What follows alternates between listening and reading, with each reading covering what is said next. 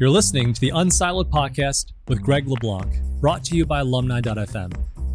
Unsiloed is a series of interdisciplinary conversations that inspire new ways of thinking about our world.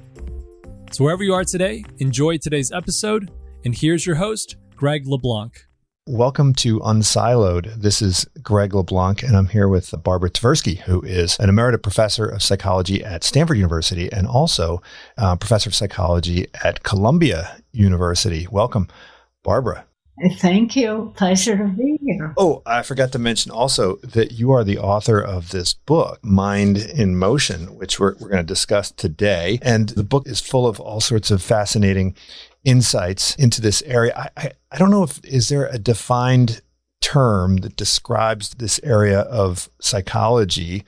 Is it spatial psychology or the psychology of movement? I think that you make the claim in the book that spatial thinking is the foundation of all thought. That's a rather bold claim, but I remember when I learned about amoebas back in the day as a, our distant ancestors, they only could think about one thing, which was the sugar gradient, traction toward sugar and knowing where the sugar is. And so their entire brain was just this map, right? This, this gradient. Could you elaborate on this claim? It's a rather bold claim.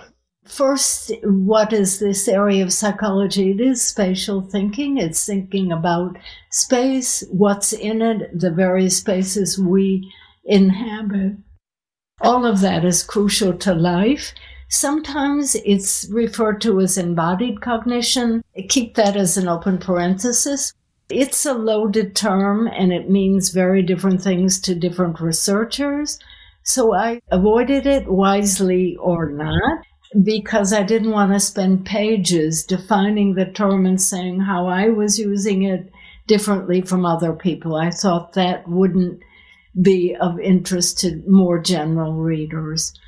So back to spatial foundation is, is spatial thinking is the foundation of thought. A moving in space is essential to life. If we didn't move in space, we wouldn't find food, shelter, avoid dangers, and be attracted to good things. Even plants move. They turn toward the sun, away from the wind, and your amoeba might go towards sugar, but the amoeba is going to go avoid other things. So the basic motion is really approach or avoid, go toward or away from something. And you can see that immediately ties to emotion. Is it attractive or repulsive? Do you want it or do you want to avoid it? So that from the get go, one celled organisms, even viruses that are hardly alive, that dichotomy of going toward or going away is essential to survival. So if we jump from amoeba to primates, um, we find in the brains of rodents, they've been most studied, you can put electrodes in individual neurons. It doesn't hurt them. They can wander free with these neurons. And two remarkable findings that won the Nobel Prize. Place cells in hippocampus, they're individual cells that fire when a rat is in particular places in the environment. These are not spatially mapped. And that was a puzzle for some 20, 30 years until the Mosers working in O'Keefe's lab, the Mosers found one synapse away, right next door to the hippocampus, in entorhinal cortex, what are called grid cells. And they mapped the place cells on a sort of map. It's not completely accurate with respect to external space, but it absorbs proximities and orders pretty well. So studying that in humans is harder because we don't go around implanting single electrodes in the brains of humans, except when they need to undergo brain surgery.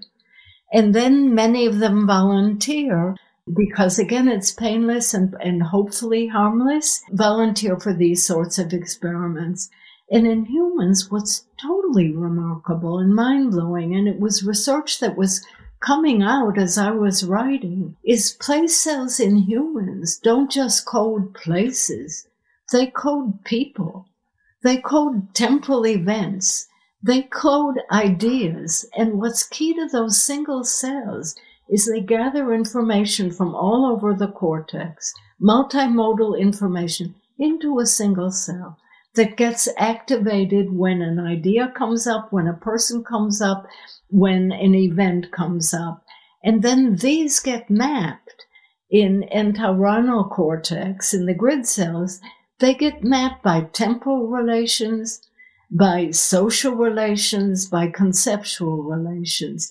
So the same brain structures that are coding places in space and spatial arrays are encoding events and people and times in conceptual, temporal, and social arrays.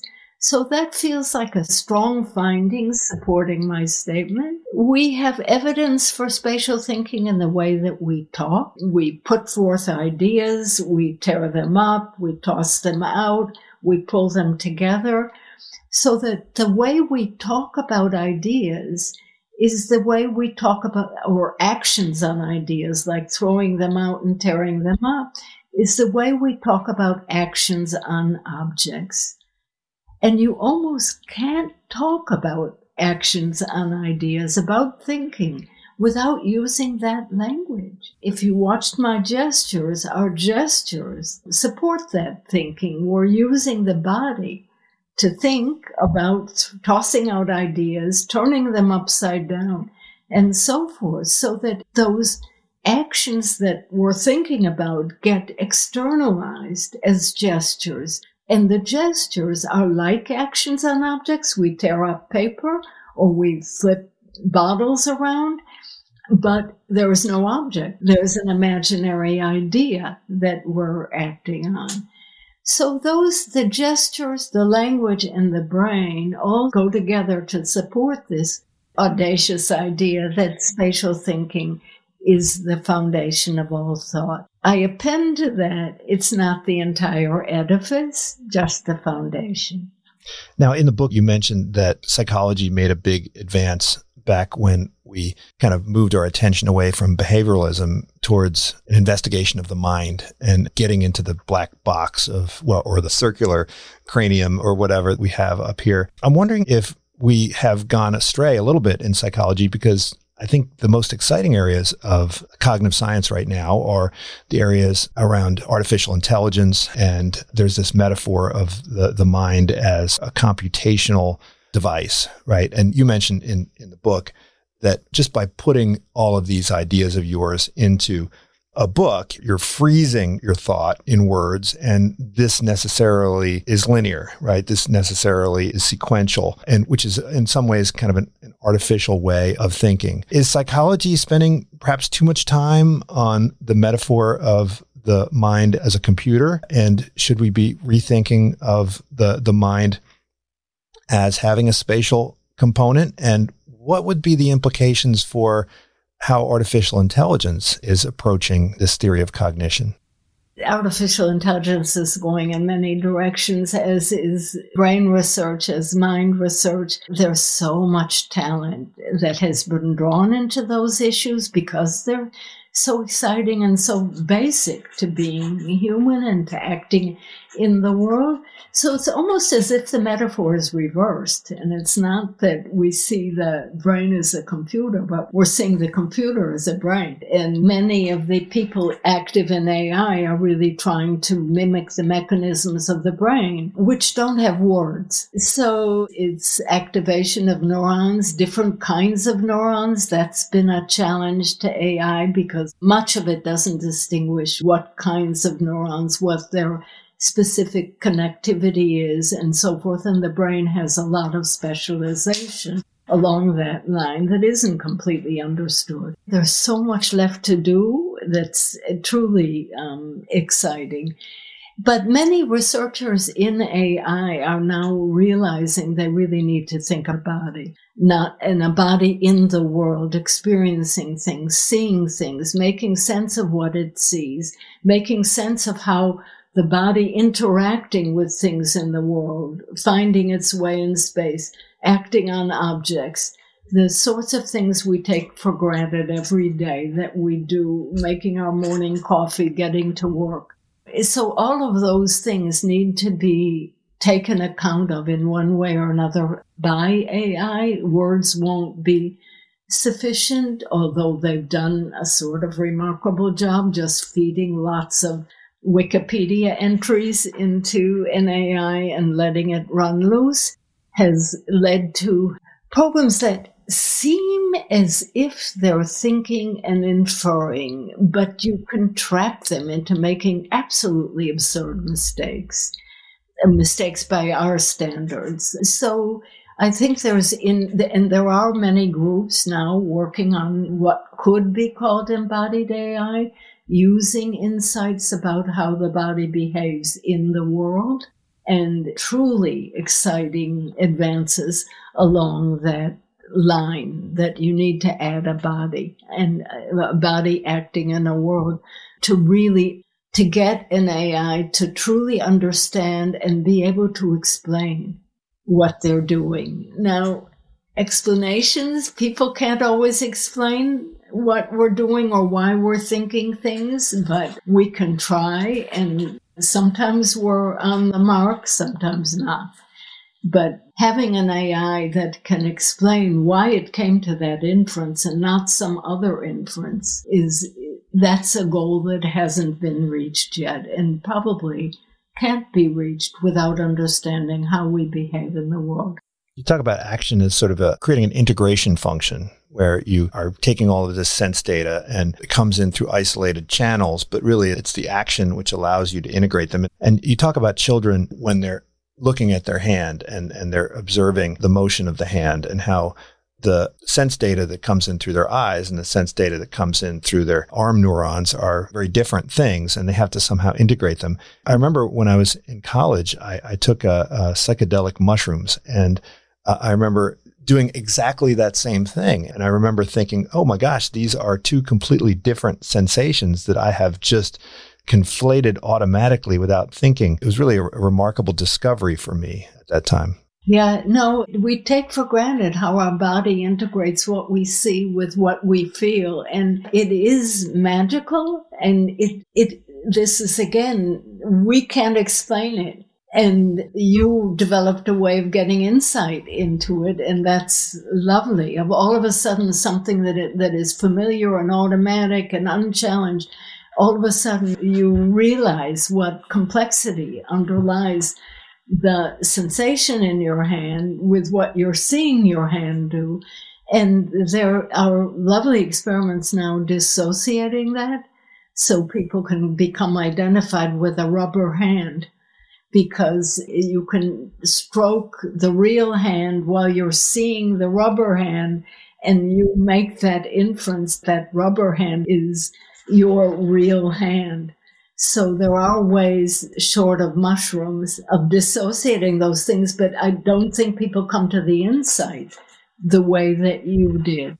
One favorite study was done by a colleague, Maggie Shiffrar, in her lab, and she dressed people in black. This is a, kind of standard procedure. You dress them in black and put lights, tiny lights on all the joints and photographs them moving, jumping, playing ping pong, dancing, walking, standing on their hands, you name it. And what you get when you look at those videos is just this array of lights that are moving. When they're not moving, you don't know what it is. When they start moving, right away you can see that's a man walking, that's a woman walking, that's a child walking. They're jumping. You get the action just from the joint movement. What Maggie did was uh, film a lot of people doing this and brought them back in the lab later. And some of the people you knew, some of them you didn't know. And you were asked to look at those videos of someone dancing, playing ping pong, and identify who is that? Is it you? Is it your friend? Is it someone you don't know? So people were pretty good at recognizing their friends. Above chance, they could say, yeah, that's my friend X doing those things. Remarkably, they were best at recognizing themselves even though these are ordinary people, not dancers. They haven't been looking in the mirror while they've been dancing, playing ping pong, and so forth. So they've rarely seen themselves as they appear to others. Nevertheless, they were able to map that motion that they were watching onto their own bodies, like trying on clothes. So the things that we pay attention to in the world are dictated in part by the organization of our mental machinery. When we look at a painting, for instance, we they've done a lot of eye tracking and they show that we spend most of our time looking at the the faces in, in the portraits and and maybe uh, also look a little bit at the hands. And we don't really spend a lot of time looking at the small of the back or the the bicep or the shin.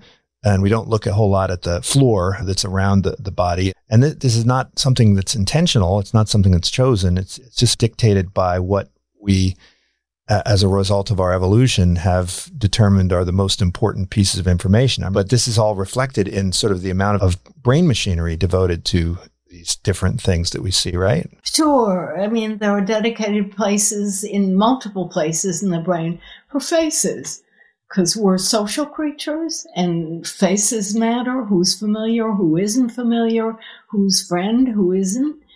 So identifying faces and bodies and body postures. So there are multiple places in the brain that compute, do the computations that generate faces as opposed to uh, bodies, for example, or trees.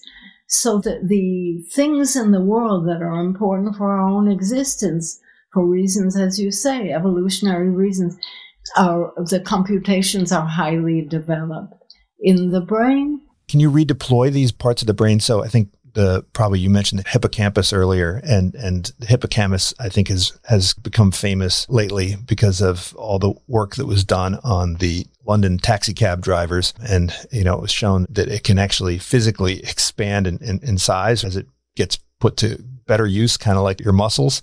But you know, we, we certainly don't need to have those maps anymore because we have we have Google Maps, and so we'll get into mapping. I hope later those parts of the brain, I think, have been redeployed by memory experts. And so if you're trying to remember a lot of facts, you, if you put them into some imaginary location, you can uh, remember things better. Is is that right? Yes, the brain has some plasticity, and of course, it declines with age. And those locations, the areas of the brain that are sensitive, that do the computations for particular kinds of things in the world, are subject to neuroplasticity. So those face areas, the areas that are sensitive to recognizing individual faces, not that there's a face, but individual faces become employed in dog experts for recognizing dogs. Now, that wouldn't work for you and me unless you're a dog expert and I don't know about it. But if you develop expertise in judging dogs, that area of the brain that, that distinguishes individual faces will adapt to that. There's more plasticity for babies, so babies who are born blind or deaf, the areas that usually represent sound or vision come to represent something else. In particular, touch comes to take over the visual area. There were studies done a number of years ago getting volunteers to walk around with blindfolds for several weeks and in those several weeks, the occipital area at the back of the brain that is representing vision for the most part came to represent touch. And for congenitally blind who learn Braille, that's where Braille happens. The visual system is taken over by the fingers, and it probably has to do with the kinds of computations just as much as the input because here the input is changing, but the computations aren't changing. As for using Google Maps, it's extremely helpful for people who are map challenged. And there are, I know people like that who find great difficulty using maps and then having a, a strict route directions, even verbal, not map or using Google Maps can help. Does it interfere with our own abilities to make inferences from maps? Sure. But we can't fix cars anymore and we can't fix refrigerators and nobody can compute a square root anymore. And our calculators do it for us. Even mechanics now just switch in modules with parts. They can't, many of them can't fix cars. So everything is a trade off. And it might be a good trade off using a calculator to compute a square root. When I was a graduate student, I did all, this is centuries ago, I did all my dissertation calculations by hand. This is absurd in these days to do it by hand. Computers can do it efficiently, faster, less, fewer errors. It would be crazy to do those things by hand.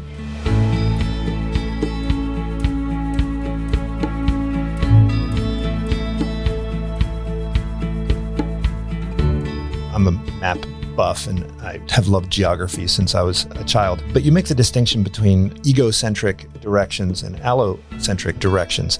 I, I always think of direction giving as a as a great test of empathy, right? So if I'm trying to evaluate someone for their empathic capacity, I just ask them for directions. And, and if they say, you just go, you know, you just go there, just do it, then I realize that they really don't have a whole lot of, uh, of empathy because they can't put themselves in the shoes of the person who's not familiar with the route. What are those differences and how do we think about them differently? I'd say you're making a big mistake. a huge mistake. There are people who are geographically challenged who and really bright people and they can't explain directions. So it's not that they aren't empathetic. They don't have the ability to take a global map and turn it into a route. And even for people that are good at that, it's, it takes some practice to get back from a global map to a, a, route with a particular starting point and a particular ending point, you're changing from thinking about things as northwest and south and east to thinking about things from your perspective of mooning through an environment. What's on your left? What's on your right? What's in front of you? When do you turn? So it's a really poor test of empathy. It is spatial perspective taking has not been shown to be correlated with social perspective taking, and many people have tried to find that correlation. It may pop up, but it's really hard to find. And it seems to be, again, a special skill that isn't related to more general skills, spatial skills. It requires thinking of ourselves in a global way, understanding how those landmarks are related to each other, the things we're seeing, it's really quite complicated. And the schematic I gave you with the rats is a, a, simplification of just wandering around the world. I'd like to expand on those two perspectives, the one embedded in the world and the one that's overview but because there are social analogs. So it relates to some of the work we and others have done on creativity. Are you sitting in your own place, looking around you and just altering a little bit the sorts of things you're seeing, the individual objects, the individual viewpoints? It's a political map. I'm thinking of my viewpoint. What is an adversary, someone from a different party? What is their viewpoint? How do they see the landscape around them? How do I see the landscape around them? Then I might go to other countries. There are huge differences in how the Russians saw the Second World War and the events in it and how Americans saw it and how Brits saw it. They all saw it from their own point of view. But you can also go above and take a more analytic perspective of what are the events, what is the temple arrangement, and go way more abstract that is so it's north, south, east, west. This happened before, after, this was happening here, this was happening there. And you're not necessarily integrating them into a route, but you're seeing the global map. So those two perspectives of going above and seeing a complex structure or being on the ground and seeing what's around you and imagining what's around someone else, there are different ways to approach problem solving. and prediction and many other sorts of psychological inferences that we make. And going back and forth between the particular on the ground and the more abstract, I think helps you get a better picture in the end. And I love that insight, which is a really broad insight from this idea of spatial thinking. You describe how the most useful or functional ways of looking at the world are not always the most accurate ways of looking at the world. When we're navigating space, the stuff that is nearest to us is larger in our mind, and the stuff that's further away is sort of smaller. And this is true not just spatially, but also temporally. When we look at 1300 AD and 1500 AD, they seem super close. But when we think of 19 89 and 1991, they, they seem further away. Depending on the function, should we be stress testing how we, we view the world, or is, is this just a natural part of making sense of the world? Yeah, the world is always changing, so it probably makes more sense for us to exaggerate things that are close to us, people that are close to us, events in time that are close to us, because they've had more influence on our activities and behavior. Similarly, the things that are close to us in the real space are more likely to impinge on us than the things that are far away. So some of that egocentric and exaggerating close and minimizing distant probably makes sense in our behavior. But for certain kinds of thinking, like getting proportion, getting balance, not getting panicked, um, it helps to think more broadly. So the past year, we've been talking a lot about the 1918 pandemic and drawing and surprising analogs to our experience the past year and a quarter. So in many ways you need both. What's accurate, I think you were hinting at it, depends on what we're trying to do. So I'm trying to get food for today. It's different from running a food supply or growing it. So I want the information that's relevant to what I need to do. And that might mean exaggerating the importance of certain information. It certainly means minimizing all kinds of information that isn't important. Maps do that. They don't show you every building. They don't show you the trees. They aren't like aerial photographs, which would be useless. So what you need for whatever you're working on is what will determine what information you keep and what information you take away, but that inevitably distorts. We were talking before about the, the Steinberg map of New York, and that map has been reproduced countless times, and people have it on their walls. And I think that it's been reproduced yeah. for pretty much every city in the world. And, and I think the reason why it resonates with people is because we recognize that's how we view the world. You also mentioned the London tube map, and, and even though the image is not in the book, I immediately knew what you were talking about and how the brilliance of the map is that it, it really simplifies things and gives you the information you need. And if you try to figure out what the actual geography of London is from that map, you're not going to always get a very accurate depiction. Yeah, and it straightens the tube lines. They're either horizontal, vertical, or diagonal. And if you ride the tube, you're going in curves. But you don't need to know that. What the designer of the tube map knew was you needed to know where the lines intersected. So which line should you switch? And that there were more of them in central London and people were coming from the outskirts to central London. Central London is way bigger than the rest of the map, which is far less complicated and the intersections are fewer. So all that is useful, but yes, it distorts the distances and it distorts the shapes, but that complexity would make it much harder to use. And it's considered a gem. And the paradigm for tube maps all over the world do that. And there are huge arguments. They've tried to change the one in New York, the subway map and huge arguments about what you're distorting and what not. And people are devoted to one thing and not another and can't see why you think this is important when obviously uh, something else is important. And we do that when we make brain maps. We do that when we make corporate diagrams. We do that simplification.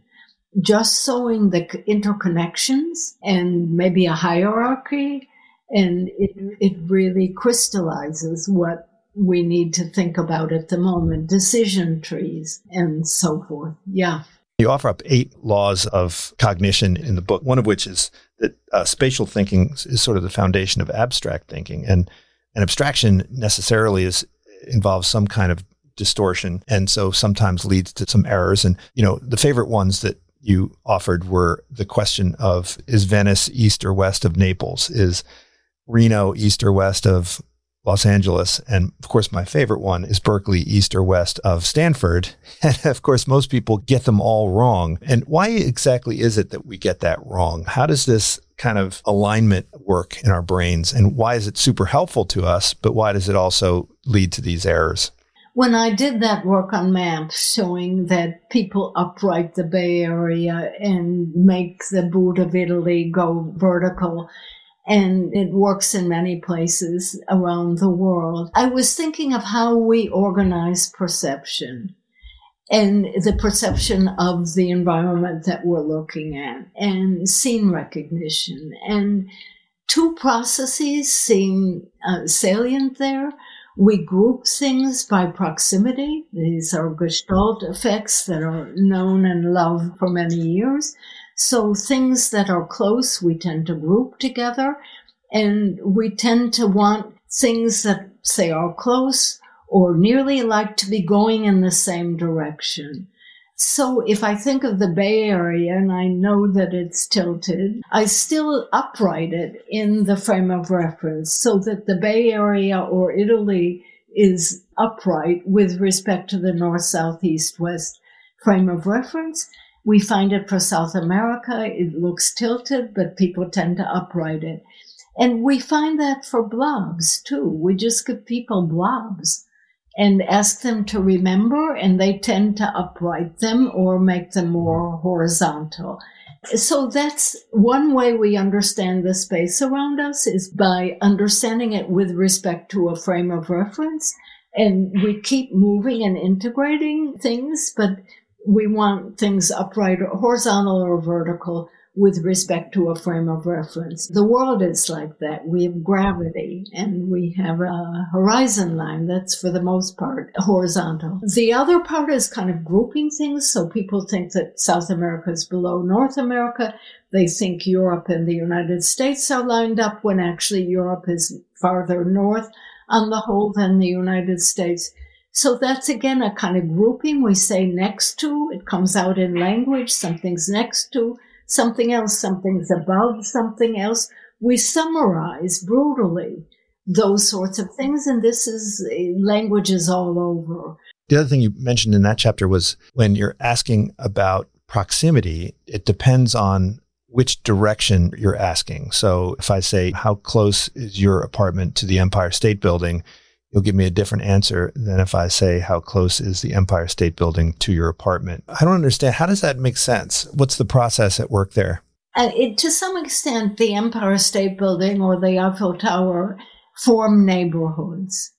So they're representing more than themselves. If somebody from out of state asks where I live, I might say, near the Empire State, near the ground zero, because these are likely to be familiar to people. They form neighborhoods. And my house is not a neighborhood. It isn't conceptually a neighborhood. So it comes from how we think about those things. People, when they're asked to judge the similarity of magenta to red or red to magenta, the similarity of magenta is almost a red. It's a kind of red. But red isn't a kind of magenta. So the distance from red to magenta is greater psychologically, or will we judge psychologically, than the distance from magenta to red. And similarly, the distance to the Empire State Building from my house will be less judged as closer than the distance from the Empire State Building to my house. So it's again a general phenomenon. So these are spatial phenomena, and we can find evidence for them in spatial judgments, but we can also find evidence for them in conceptual judgments, which are quite similar. What's special about the landmark asymmetry and the conceptual asymmetry, the colors, and many other examples. My husband long ago did research showing that people think that North Korea is more like the PC, People's Republic of China, than China like North Korea. And people like to talk about the similarity of a son to a father, not a father to a son, because there's a, a kind of primary, the father or China are paradigmatic, prototypical examples, and North Korea and the son are not. So even though the symmetry in some objective sense, the similarity has to be the same, people judge it as different. So this refutes any metric map of conceptual relations, but also spatial relations. Or if we accept the landmark asymmetry as people's beliefs, and there's plenty of evidence all over the world for it, then our mental maps are not Euclidean. They aren't the way real maps are. They're distorted.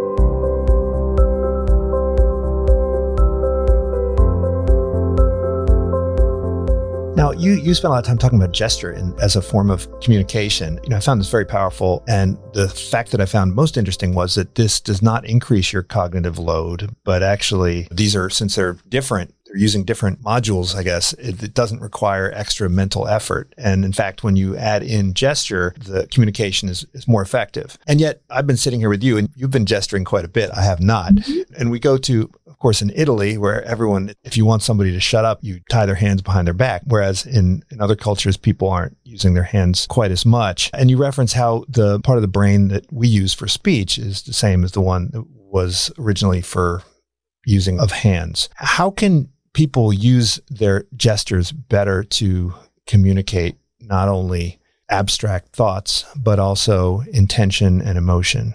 So, first of all, the the area for the ha- speech didn't completely overtake the area of the hand. This is speculations by the man who did the early work on and beautiful work on mirror neurons, Rizzolatti, and he was highly speculative. Those areas in monkey are close, but also in humans they're close, but it's not overlapping. So his theory really was that because there are single neurons in this mirror neuron system, it's different from places, but there are single neurons in monkeys that fire when the monkey throws something and when the monkey sees someone else, even a human, throw something.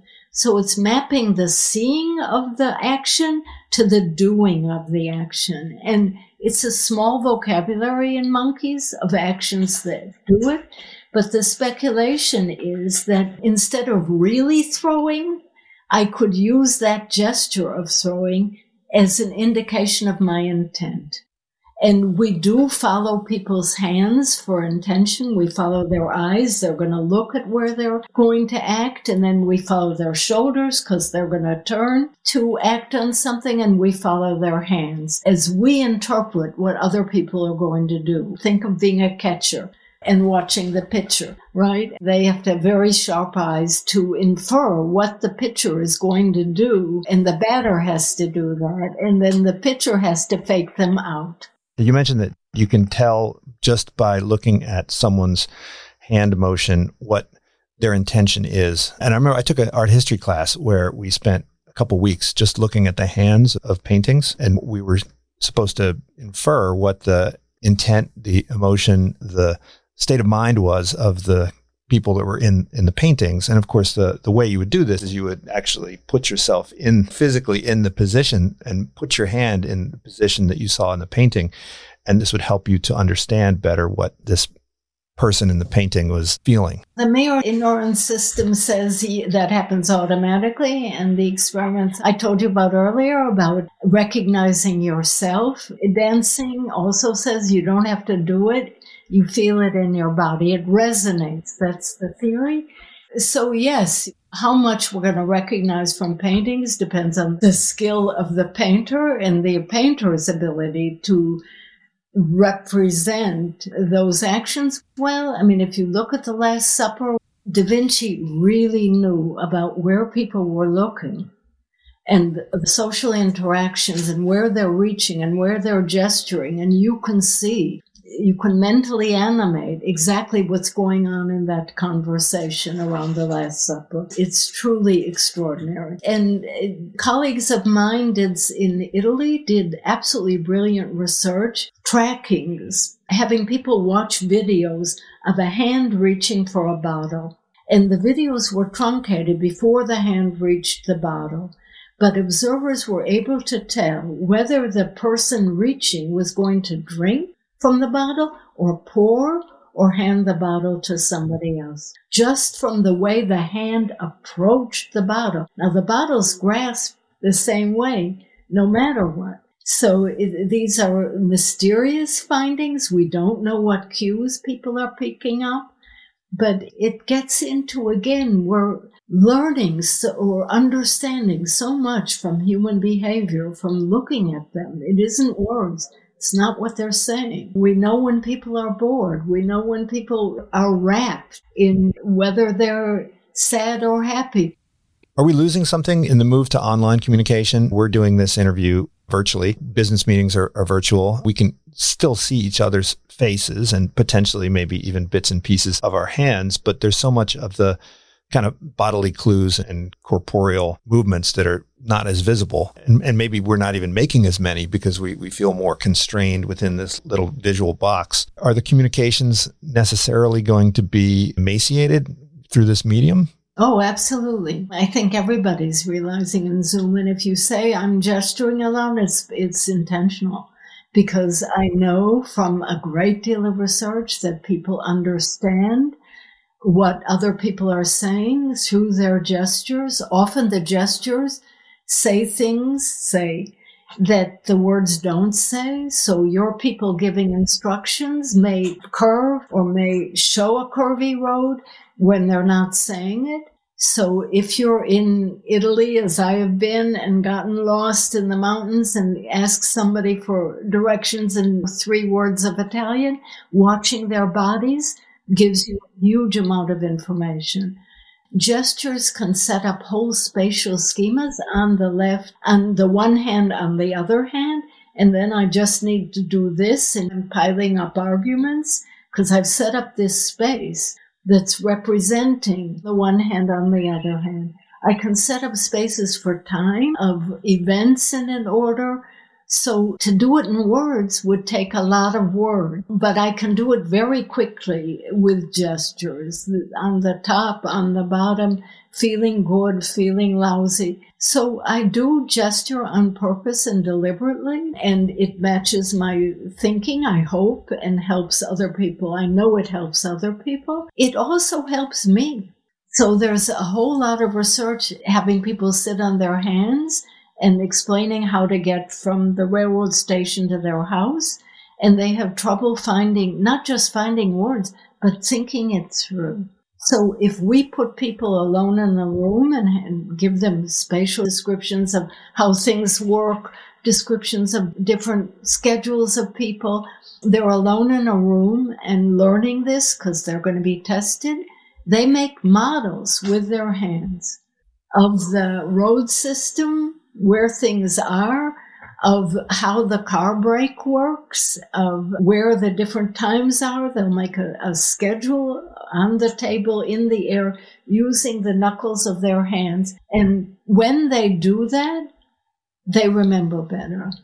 So setting up your ideas in space helps you think. So the last thing I want to ask you, basically two questions. One has to do with what you call empathic design and how thinking from different perspectives can help you to both design better and explain better.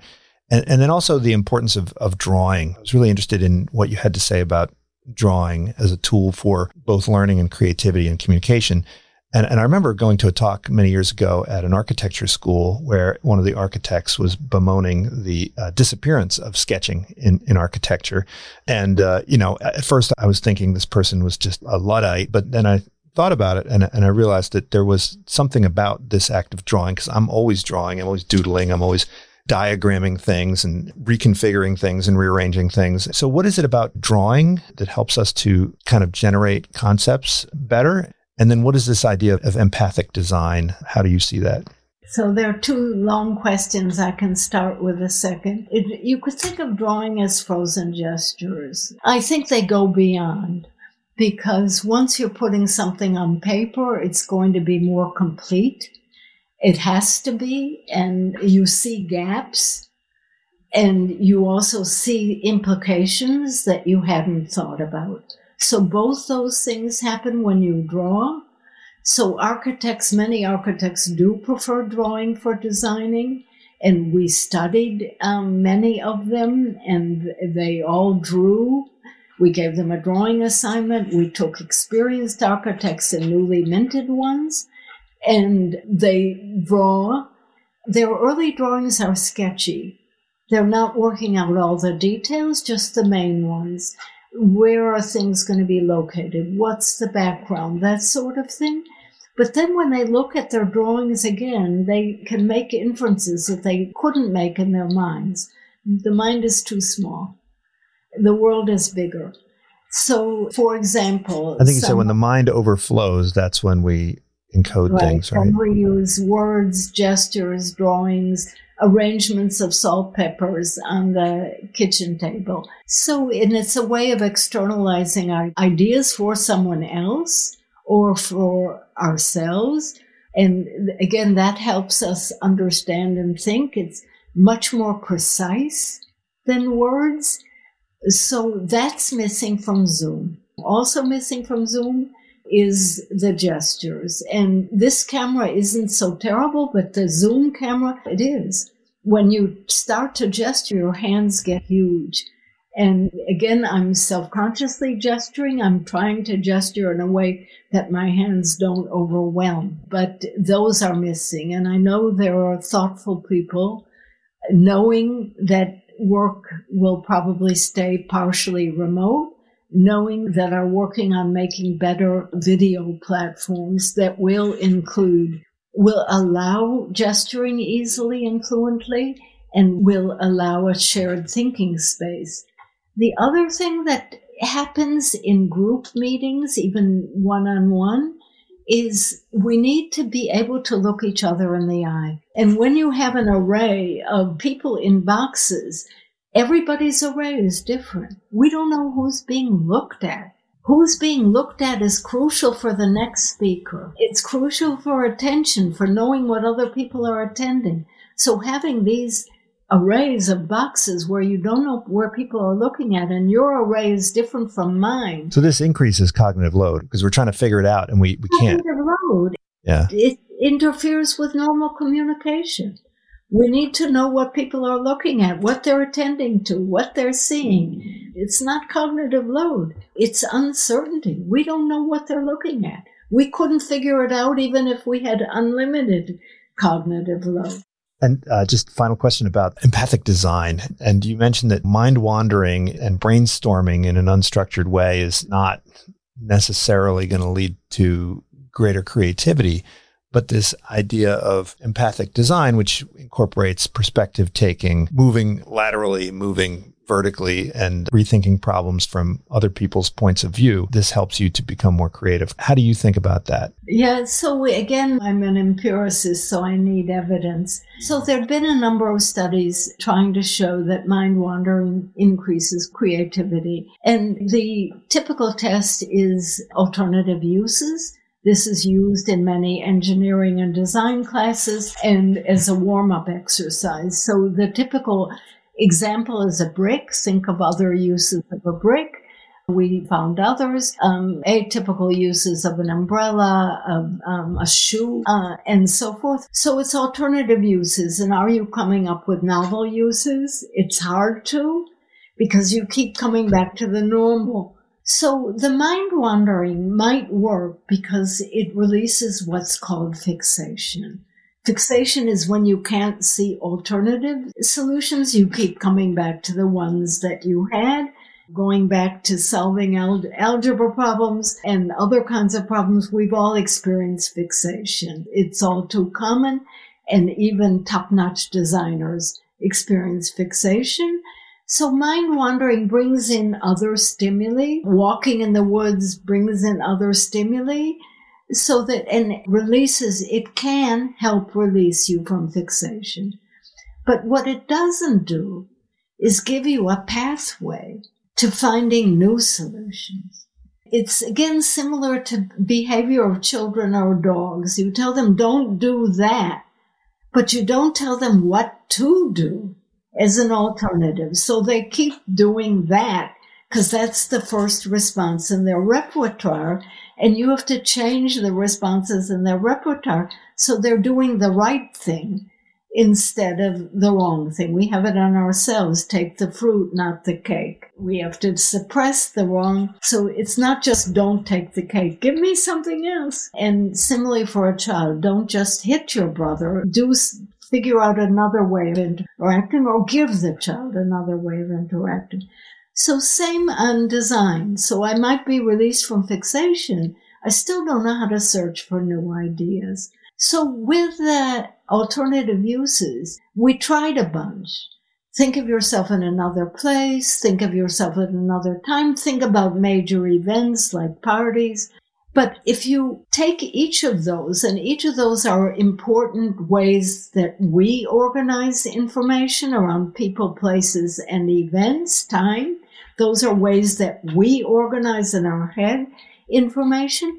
But there's a way to bundle all that, and that's professional roles. And we know a great deal about those because from the time we're very little, what do you want to be when you grow up? A pilot, an engineer, so that we know and we interact with them, with librarians, with physicians, and so forth. So we know a lot about what they do. And what we did with the unusual uses is say, think of a gardener. How would a gardener use an umbrella?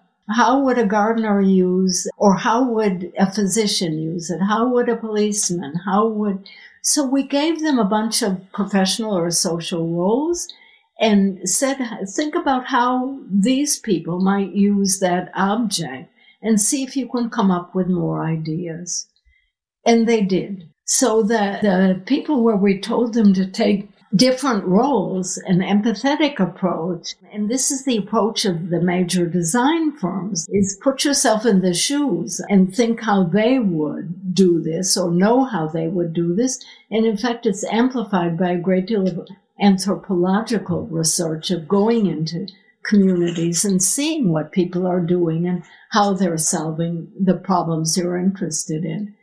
So eh, we told people to think about that. They came up with many more uses. The uses they came up with were much more novel.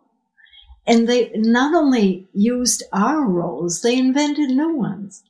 So they got the idea. Just keep thinking of other points of view, other perspectives, and maybe you'll come up with new items.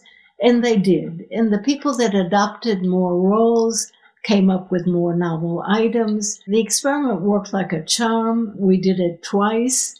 The mind wandering was really no better than the control, that were given no extra instructions. And again, we think it succeeds because we've given people a route, a pathway. So then you think, will this work for other kinds of problems? Taking other perspectives. So in political decisions, maybe thinking about your adversaries or people with other points of view.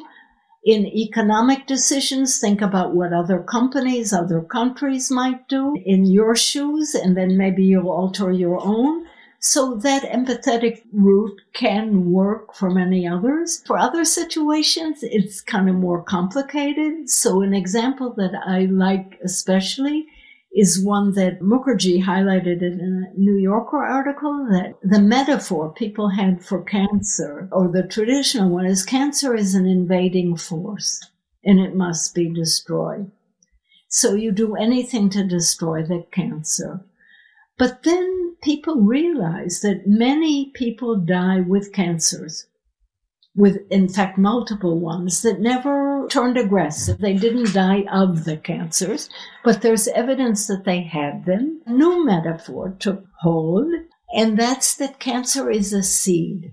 And you don't, you want to spoil the soil, basically. You want to prevent the seed from germinating and spreading.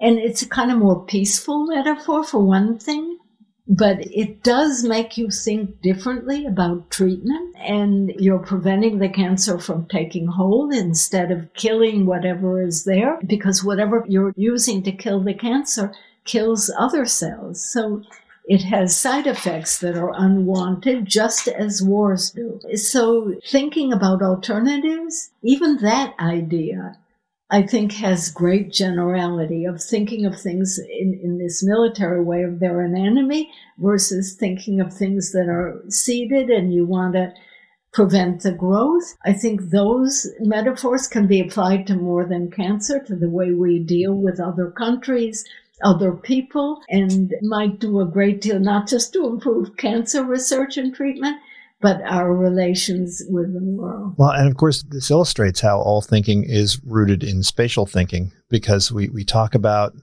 viewing things from all sides and taking different perspectives. And it's about if you want to understand something, you have to move around it. And uh, so thank you so much, Barbara. This has been fantastic. I really appreciate you joining me. And of course, I will think of you next time I'm on the airplane and someone hits me in the face with their backpack because that was hopefully that'll happen sometime soon. I'll, I'll be so happy. I'll be glad that I get hit in the face with the backpack on the plane. Yeah. But thank you. I really appreciate you joining me and hope to see you sometime on campus. Thanks so much for your wonderful questions. It was a pleasure. Thank you for tuning in to the Unsiloed podcast. If you enjoyed today's episode, please give us a five star rating and review. To listen to other episodes, please visit our website at www.unsiloedpodcast.com.